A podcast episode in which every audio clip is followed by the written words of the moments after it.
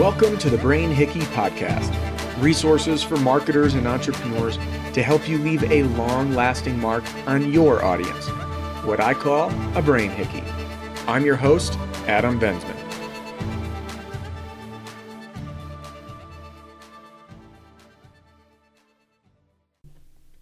Hey, welcome back to the Brain Hickey Podcast.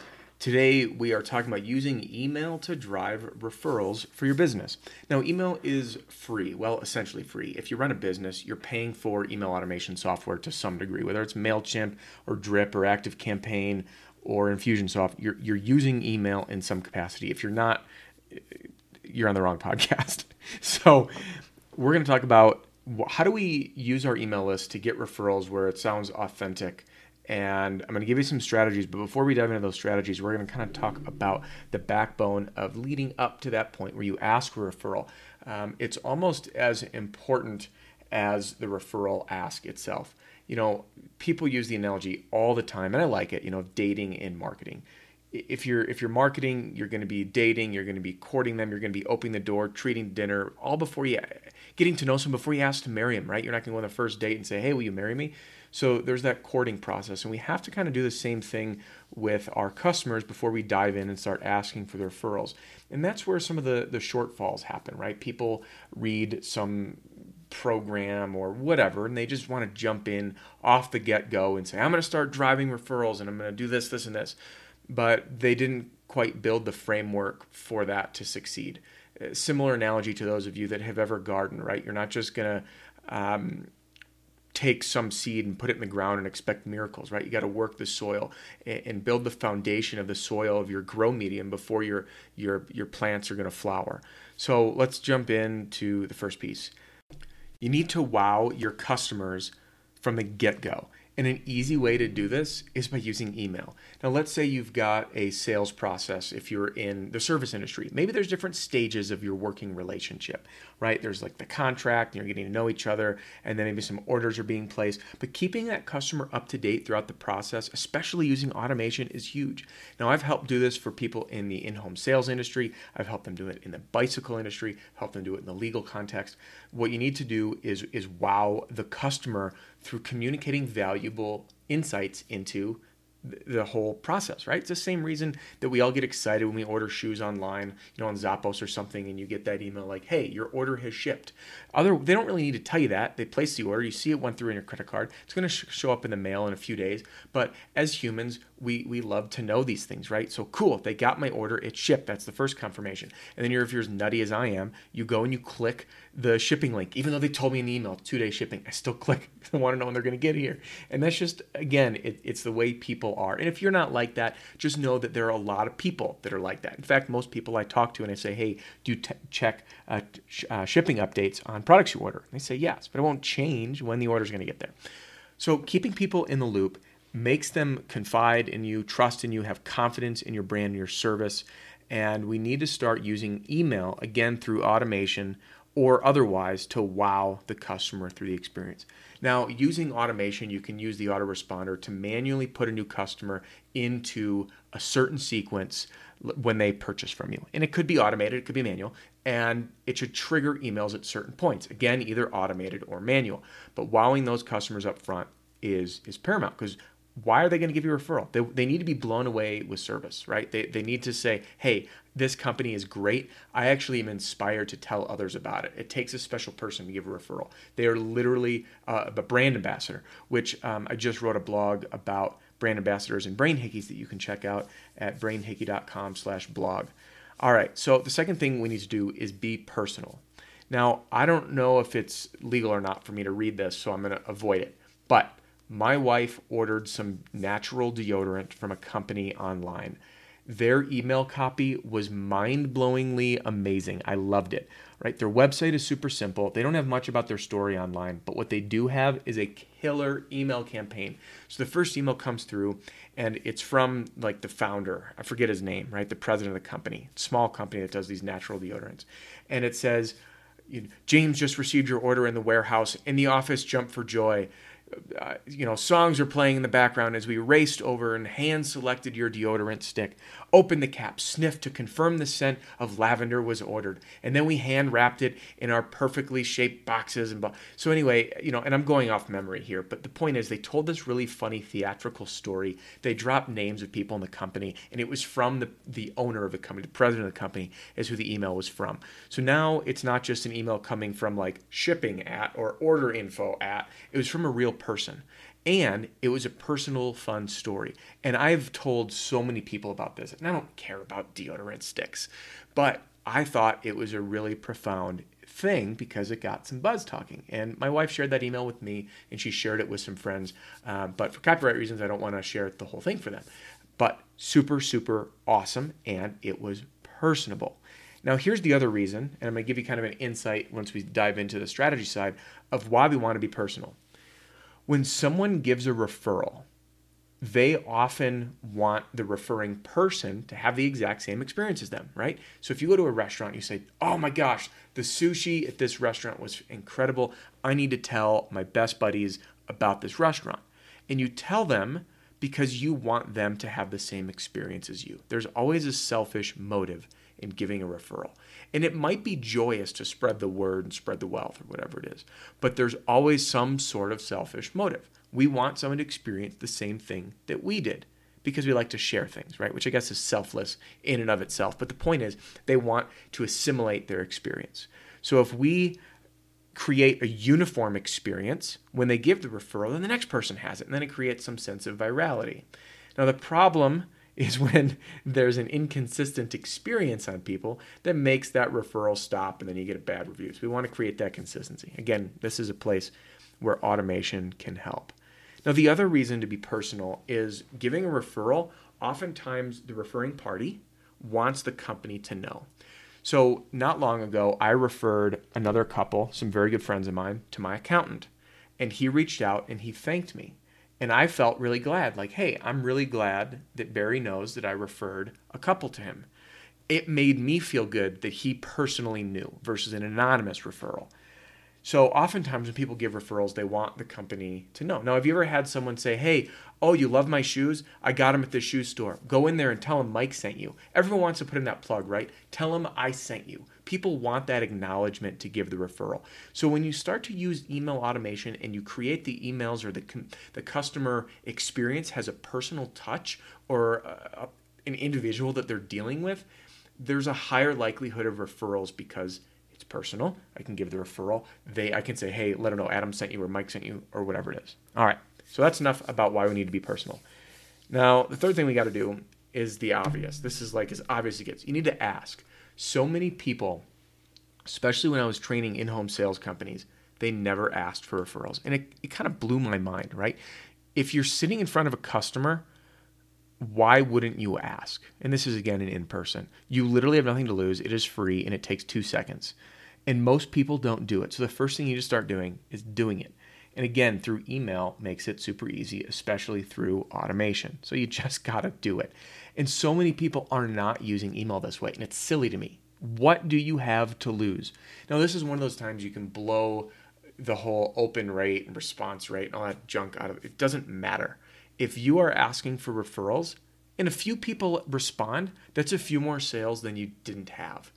And better yet, let's say it goes viral like it did with Dropbox. And if you remember jumping on Dropbox when they were new, I forget the amount, but if you shared the email with a friend and you invited someone to Dropbox, you actually got additional storage for free. And it was one of the most successful uh, referral incentive programs in, in internet company history. It was phenomenal.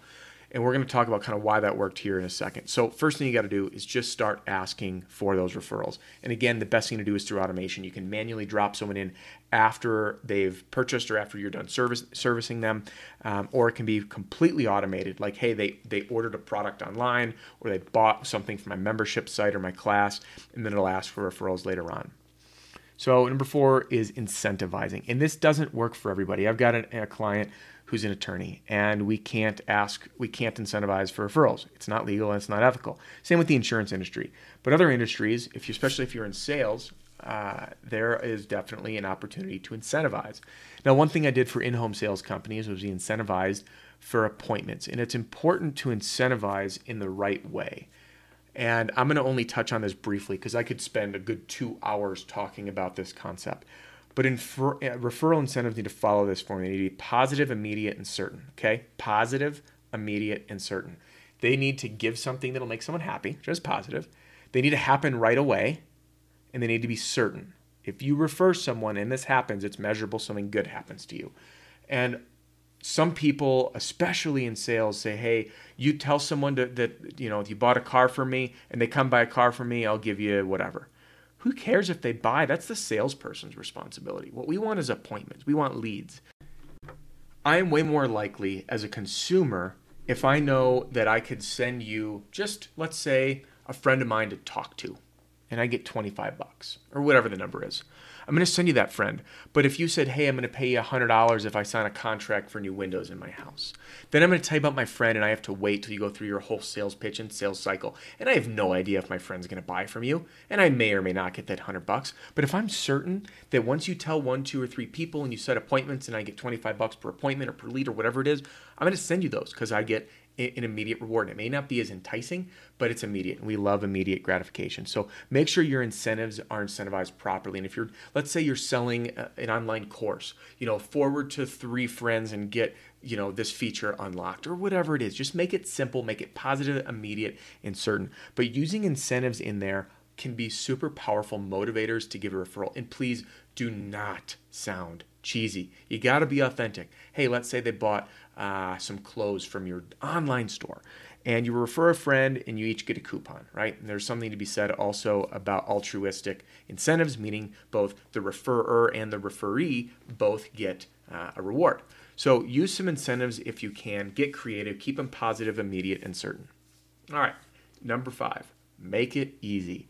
I cannot even tell you how much fun I've had in the in-home sales industry that I that I used to be very very involved with, looking at different companies' referral programs. They had these. I kid you not. It's like a page and a half disclaimer on their website of how to participate in the referral program and all the terms and restrictions and all this junk. And it took me a good five minutes to go through, and I wasn't even a customer. And I, I was like, I have to jump through these hoops to give you business. One of them, and I'll never forget, literally said referrals are only accepted on this online form. Now, I don't know about about you, but I would take a referral if it was written on a dirty tissue. If someone is willing to say, "Hey, I loved working with Adam," I don't care what you have to write on. I don't care if I get a text at two in the morning. The point is, someone is happy about my service so much that they wanted to tell someone, and this person wants to give me money. I mean, you got to just really look at the program you're building and make it easy. So if you're sending an email, let's say, and you say forward to a friend, cool. That's a button, and then they have to enter an email.